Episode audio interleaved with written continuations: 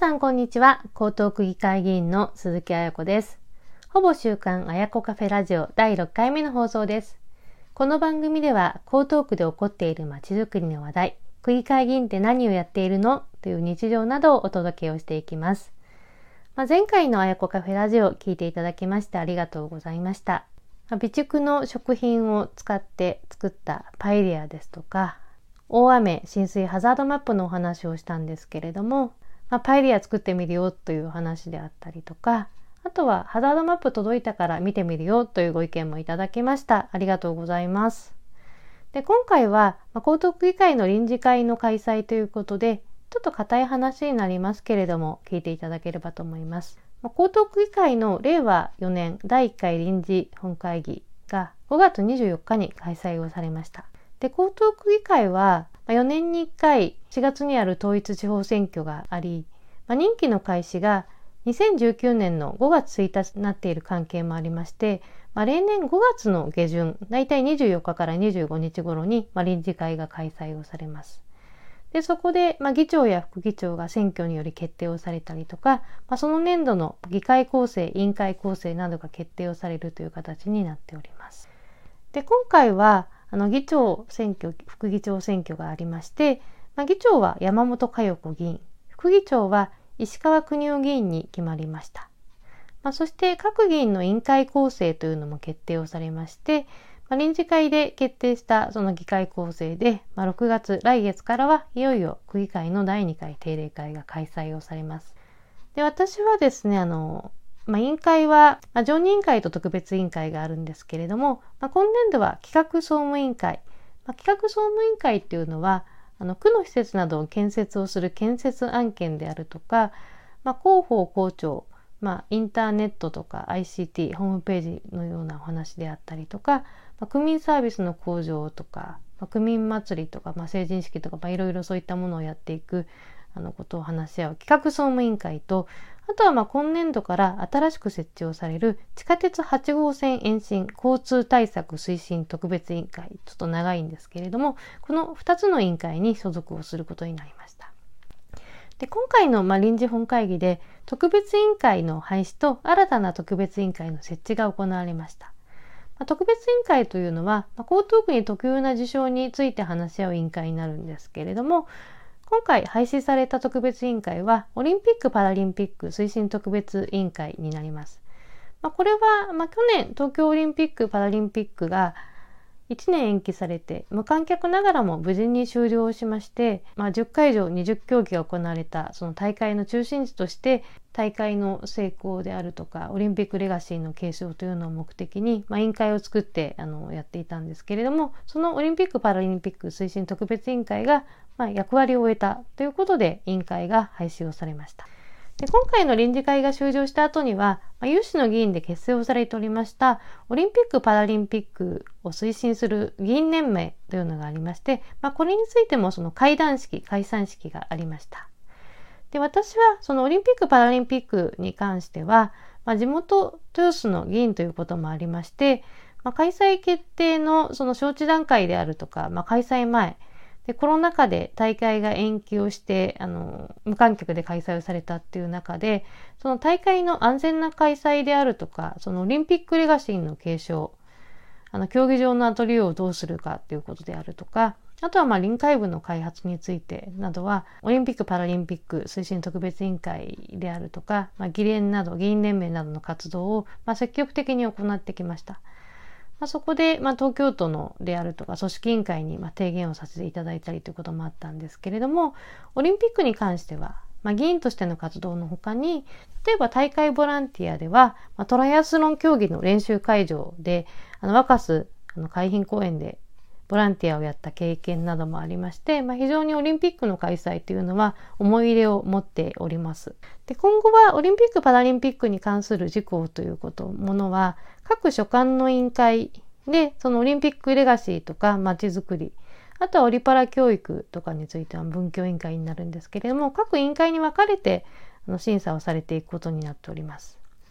で引き続きあのオリンピック・パラリンピックの開催の中心地となった江東区がそのオリンピックが行われたということをあの、まあ、レガシーとして、まあ、持続的に街が発展できるように、まあ、推進をしていきたいというふうに思っております。で、この委員会に代わって新しく設置をされましたのが、地下鉄8号線延伸交通対策推進特別委員会。ちょっと名前長いんですけれども、この委員会になります。地下鉄8号線、まあ、有楽町線の延伸に関して、まあ、国土交通省の鉄道事業許可がおりまして、まあ、いよいよその豊洲から住吉間の地下鉄8号線延伸が決定をしました。で今後はその新線の建設工事ですとか、まあ、沿線のまちづくりが進められていくということから、まあ、新たに委員会を作ってあの審査をしていこうということになりました。で私はですねこの委員に就任をさせていただくことになりました。まあ、地元が、まあ、豊洲ということもありまして、まあ、江東区の南北問題、まあ、豊洲住から住吉に行くために何度もであの乗り換えないといけないとか、まあ、亀戸非常に遠いというような感じで江東区の南北交通問題、まあ、縦のラインのもんあの交通が非常に不便であるという状況がこの地下鉄8号線が延伸することで解消する。まあ、これは本当に喜ばしいことだと思いますし、まあ、地下鉄延伸については、まあ、地域の方からの期待も非常に大きいものになっております。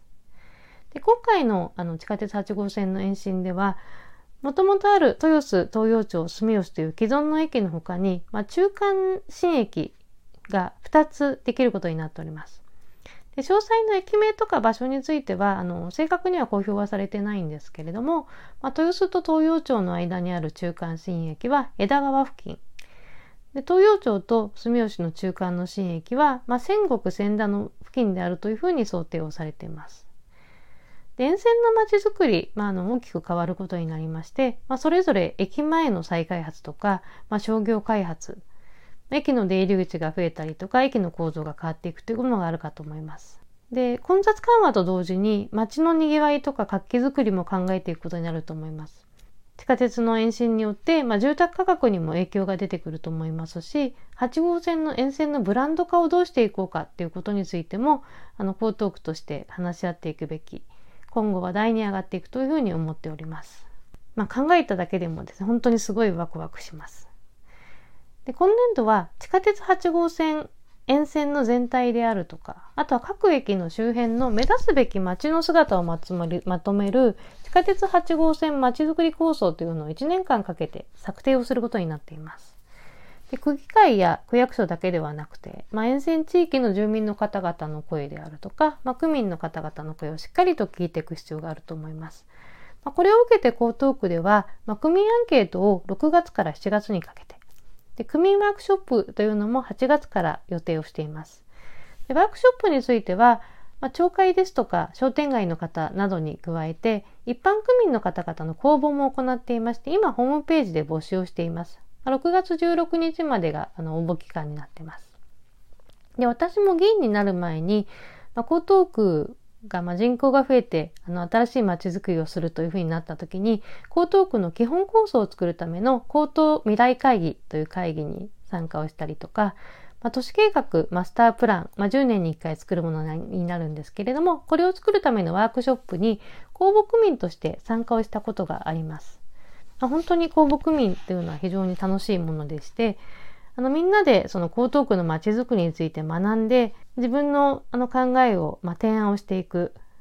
街のことを知って、まあ、良くしていくというチャンスになっております。ぜひ、まあ、このラジオを聴いている皆さんで、まあ、江東区の街づくり、地下鉄8号線に興味ある方は、ぜひぜひ、まあ、公募、応募してみていただけないなと思います。私は、まあ、区民参加の街づくり、すごく推進をしていきたいというふうに思っております。江東区の、まあ、区民福祉の向上、新しいまちづくり、しっかり1年間かけて取り組んでいきたいというふうに思っております。で5月30日に私の区政報告座談会第133回あやこカフェを行います。まあ、この中で今お話をしました新しい議会構成のお話ですとか、まあ、コロナ対策、まあ、地下鉄8号線の延伸であるとか、以前取り上げました子どもプラザ、まあ、子ども支援、家庭支援センターとか、まあ、施設が続々オープンした話なんかもしていきたいと思います。そして、まあ、新たなニュースとしては、待機児童がゼロになったという話もありまして、まあ、今年の待機児童、ついに、まあ、前年度4年、あの4人だったんですけれども、ゼロになりまして、保育園の待機児童が解消したこと。まあ、これもですね、あの、まず、あやこカフェで取り上げて、あやこカフェラジオなんかでも紹介をしていきたいと思います。毎月行っています不正報告座談会あやこカフェはオンライン開催になります。5月30日になりますので、ぜひご興味のある方、ご参加をお願いいたします。ほぼ週刊あやこカフェラジオ第6回目の配信聞いていただきましてありがとうございました。気に入った方はぜひ番組登録をしていただければと思います。ではまた次回の放送でお会いしましょう。鈴木あやこでした。